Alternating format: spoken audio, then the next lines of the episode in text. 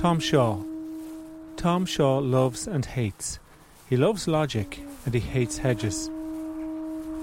Isn't there something very majestic about the tree up there in the skyline? Yes, yeah. Against the, Yeah. the sky with the. Yeah, you can't believe the amount of people who will stop down there and take a picture of that tree, you know, especially if it's Sunday now, you see people. The tree is in Rathdrum, County Wicklow. is it? Do you know what kind of tree it is? Sycamore. Silhouetted on the horizon against a bright sky at the top of a sloping meadow. It's behind Tom Shaw's house. The tree used to have hedges for company on the skyline, but Tom cut them down. I lost this eye in a hedge, you see, and I have an aversion to hedges, you know. So I said, I'll clean the sods out of there. so.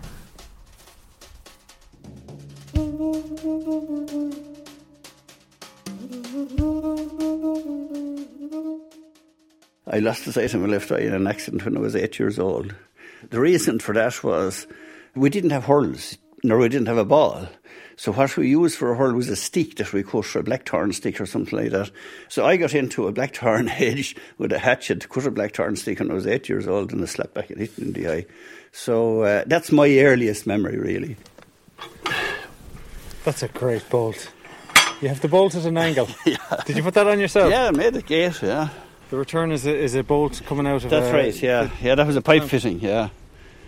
Do people say you're mean? I am mean, yeah. I'm supposed to be mean. I dread waste of any description. Therefore, on what John Kenneth Galbraith would call conventional wisdom, I'm a mean sod. Yeah, but that's okay with me, yeah. I was born in a little one roomed wooden hut in Wood and in 1935. And uh, the reason for that was my father was a coal miner, and the company built these little huts for to bring the people close to the workplace. This is rented ground now, but all across out that way, and up where them cattle are, that was our land, but we sold it. Okay. Was that a wrench? Since you'd spent so much time building up to having a farm. Well, again, I don't look at life like that. I think my duty is to manage my life according to the circumstances in which I find myself. And I found myself in the circumstances then that uh, it was the sensible thing to do. So I do it and forget about it. What sort of an upbringing had I? Brilliant. Couldn't ask for better. No central heating, no running water, no indoor toilet, dry outdoor toilet. Relative to today, it, it kind of brings tears from a stone. But under any circumstance, I think it'd be a great youth because my father and mother were totally dedicated to us. They were disciplinarians, but not over disciplinarians. We were allowed complete freedom so long as we didn't encroach on other people's rights or t- sensitivities, you know. My mother always believed that the most important thing she could do for us was to bring us up to be independent. And part of that was we should be getting out and doing something all of the time. From the time we were this high, my mother would always say, No hob hatchers here, get out. So we were completely free. Down there is Rathdrum. So that's West Wicklow over there. Yes. Parnell's place is just to the left of Rathdrum there. And, the sea is out behind us. Yes. We'll just go out here. Well, But are you able for it? Are you okay? well, I'm Mableford, yeah. Okay, well, let's walk. I have an old, I have an old miner's chest, you know. So uh, they they're talking up the hill, you know. That time, what we used to call hurling was a kind of a guerrilla warfare, you know. So, so we would talk about those adventures, you know, and who, who stood up to who, and you know all that sort of carry on. Muckalee and Moneenroe were two football teams, neighbouring football teams, and when they met, there was normally a massive, a massive row. now, You know, could go on for an hour or more, and Fisticuffs and fighting in the middle of the game. Break, break the sticks off the other crowds and the dogs. You see, at that time when, when people were going to matches, they take the dogs with them, you know, and and uh, some of the dogs would getting because with all the excitement around them, and, dog, and the dogs get into a fight. you know, it, just, it was all part of the sport.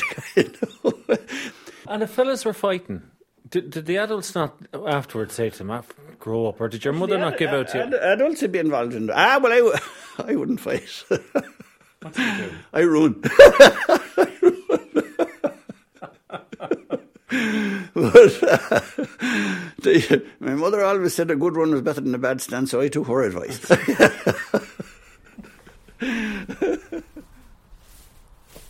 well, I never thought I'd be this age. Oh, there's no doubt about that. Especially from sort of the life I lived, you know. I more or less reached my sell by date, but uh, I'm going to prolong it as long as I can. Now, that said, I wouldn't want to prolong it too long either. I wouldn't want to be sort of sitting in the corner and people trying to convince me I'm still alive, you know. And uh, I wonder if I am or not. I wouldn't want that kind. That's a problem I have with modern medicine. Sort of keeping people alive for too long, you know.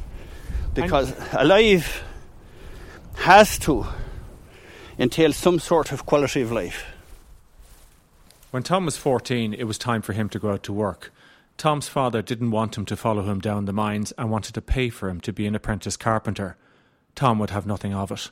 I would be naturally a kind of an independent little sod, you know, and I didn't want to be a burden, as I would see it, to my father and mother any further, you know. So I chose to go underground because there was money to be made there, really.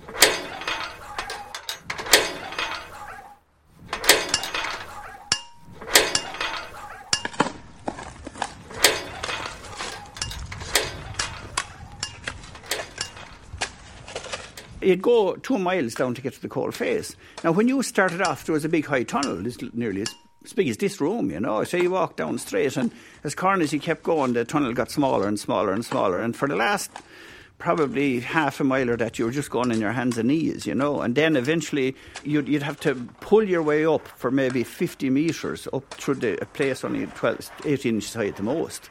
And uh, just pull your way up on your tummy up into it, you know. 12 to 18 inches? Yes.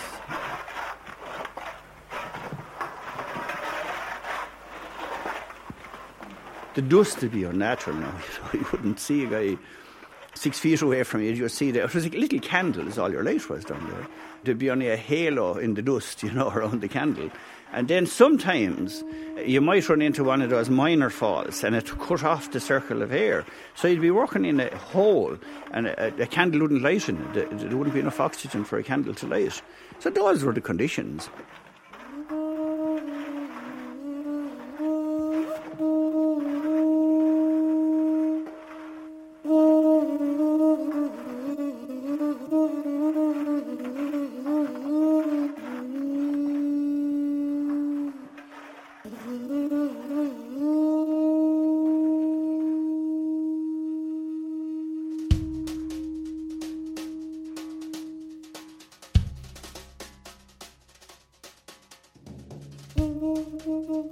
We were playing Gaelic and we were in the county final. And we decided that we'd go to Tramore for to train. And we went down by train and came back by train. And on the way back, I was sitting by a guy and I was telling him I'm working in the coal mines, so he was very interested in this. And he told me he had brothers out in Canada working in the uranium mines in the north of Canada. And he was telling me what the great money they were making, you see. So I said, I'm going there to myself, you know.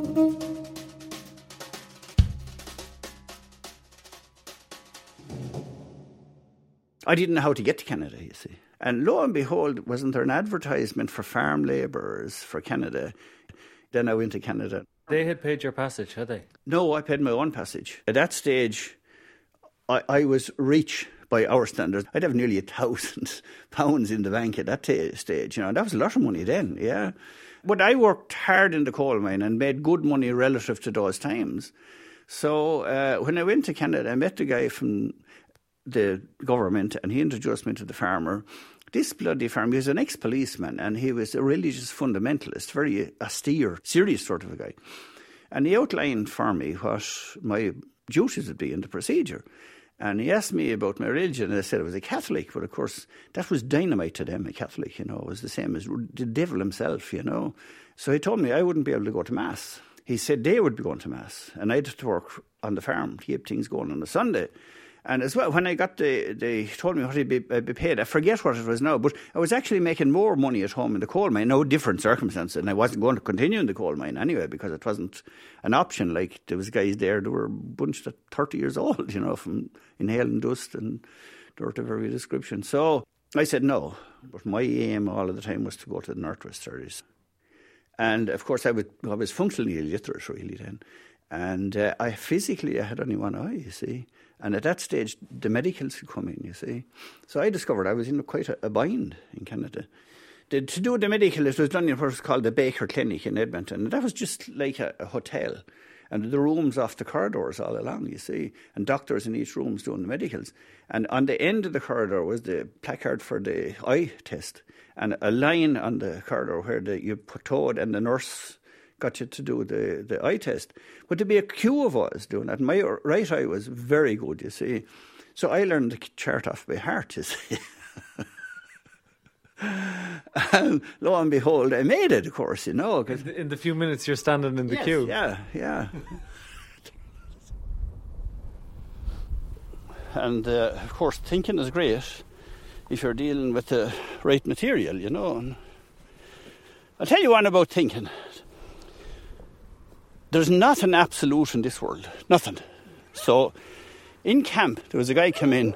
We'll just call him John, and uh, he he uh, had come out of the mental home, and so he had a certificate to prove that he was sane enough to go into work. And he, he wasn't there long when he started to go a bit wonky again, and uh, you'd be meeting him down the yard, you know, somewhere, and he'd say, "Come here, come here." And he was a big, powerful man. You normally went when he told you. so he said, "You're crazy." And I'd say, no, I'm not crazy. Not to me, to anyone. I'm not crazy. No, I'm not crazy. Yes, you are. I'm not crazy. Well, okay, he'd say. There's my certificate to prove I'm not crazy. Where's your certificate to prove you're not crazy, you know? Like, that's logical, isn't it? But it just goes to show there's nothing absolute. Be careful of the logic also, isn't it?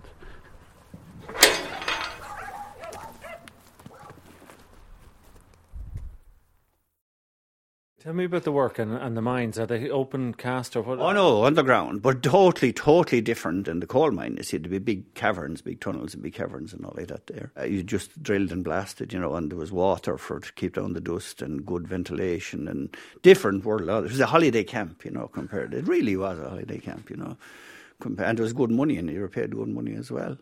I didn't know anything about uranium then. Obviously, I didn't know what the bloody hell it was. But there was procedures there as you go through going underground. Not everyone followed them, but when you would be going underground, there was a tray of very, very fine aluminium dust that you were supposed to put a, a, cloth over your head and inhale this dust into your lungs, you see. And I didn't know what it was for, only you were told to do it, and I did it. So I presume it was able to counteract the radioactivity, you see. Because a lot of those people were dying of lung cancer in, in a very small few years, you know. Eh, and, and you got no side effects from the uranium? Well, not that I know of. Anyway, part of the reason for that would be when I'd gone to Canada, I'd spent seven and a half years at the coal face, you see, and tremendous dust. And for 10 years after I leaving the coal mine, when I'd get a cold, I'd cough up dust. So my lungs were probably lined with coal dust, you see. And uh, I'd say that that helped me, you know, in the uranium situation. But not everyone there got, got lung cancer either, you know. So it, it, it'd be just a theory, man, that the, the line of coal dust would be a help, you know. And tell me about life in, in the mining village or the mining town. Like, what did you do all the time? And did you just. You, you did not, you only worked.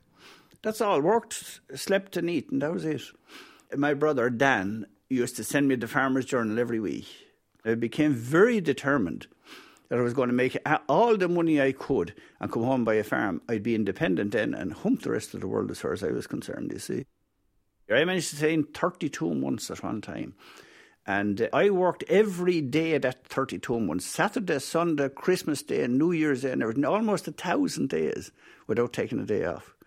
And what about women and society? And there was no women. There was no society. So what about you needing something like that? Like, did you not end up being a terribly boring man at the end of that period of time? Well, some people say I still am. Yes.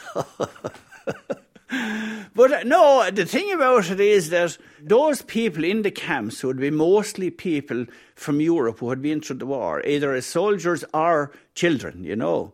So I found this fascinating with all the different nationalities, and I would discuss freely with any of them, you know, their situation, and I liked that, and I got on very well with them all, you know. So I was a kind of an armchair psychologist there, where, uh, which occupied some of my, a lot of my interests, really.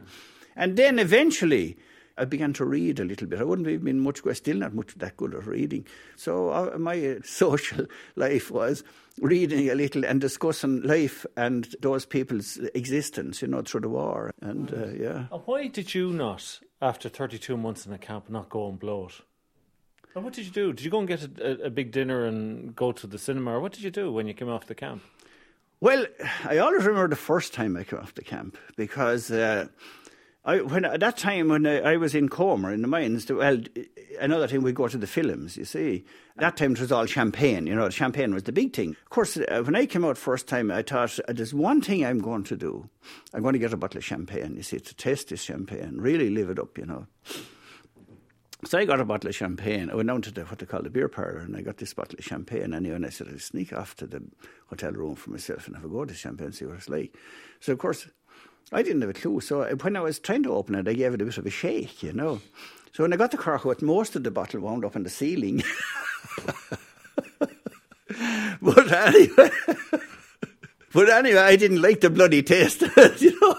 So it's things like that you told when you go out. And then I, the, the Chinese, of course, that was I never did know what a Chinaman was uh, before, before I went to Canada. But these Chinese restaurants in Edmonton, you know, was was the big thing, you know. So I said, I'm going to get a real Chinese feed, you see, too. And went to a very fancy Chinese restaurant I went into, you see, when I came out, because it was only open around trying to pass the time to get back in again into this Chinese restaurant. and the Chinaman came over to me with a menu, you see, trying to have a bloody clue what was on the menu, you see. So I told him, I look at I want a good Chinese meal, I said. I had a job for to try and get this across, you know, and get him to accept that he'd be. So he brought me this Chinese. to me, it looked like all worms, so I couldn't tackle it at all. So, those were the things that was happening, you know. so anyway, I was learning all the way. Experience. You're, you're, you're presumably banking an awful lot of money then as well. I was banking a fair bit of money. Yeah, I was able to come home and buy a farm. Yeah, when I came home to farm there was what was called the 15 pound heifer scheme. You never heard tell of that, it's a, and I uh, bought 75 heifers and put them in calf and applied for the heifer scheme.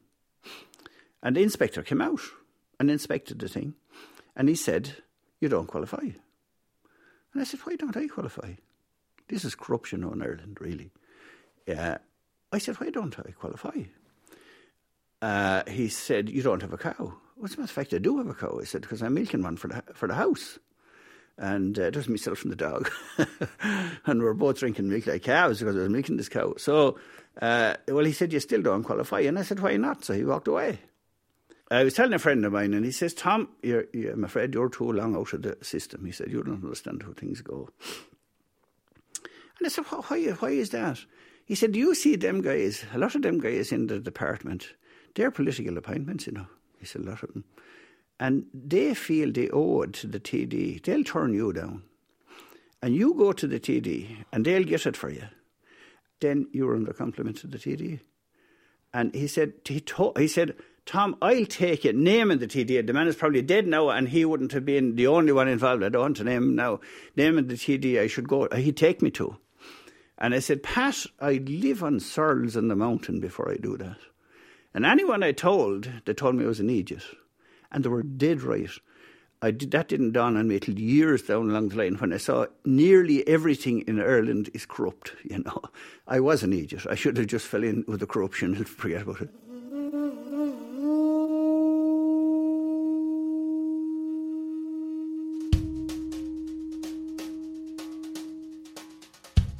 Tom was so disillusioned that he sold the farm. He planned to emigrate or go to sea, but realised his lack of education held him back. Eventually, he found another farm to buy, this time in Tullamore. While there, one of his old bosses from Canada came seeking him out. The Avoca mines in Wicklow were being opened, and he wanted Tom to work as a personnel manager there. Tom sold Tullamore and moved to Rathdrum, County Wicklow, where he bought another farm. The Avoca mines eventually closed, but Tom wasn't disappointed. They had brought him to a farm he liked and a woman he loved and married. Kate had worked at the mines.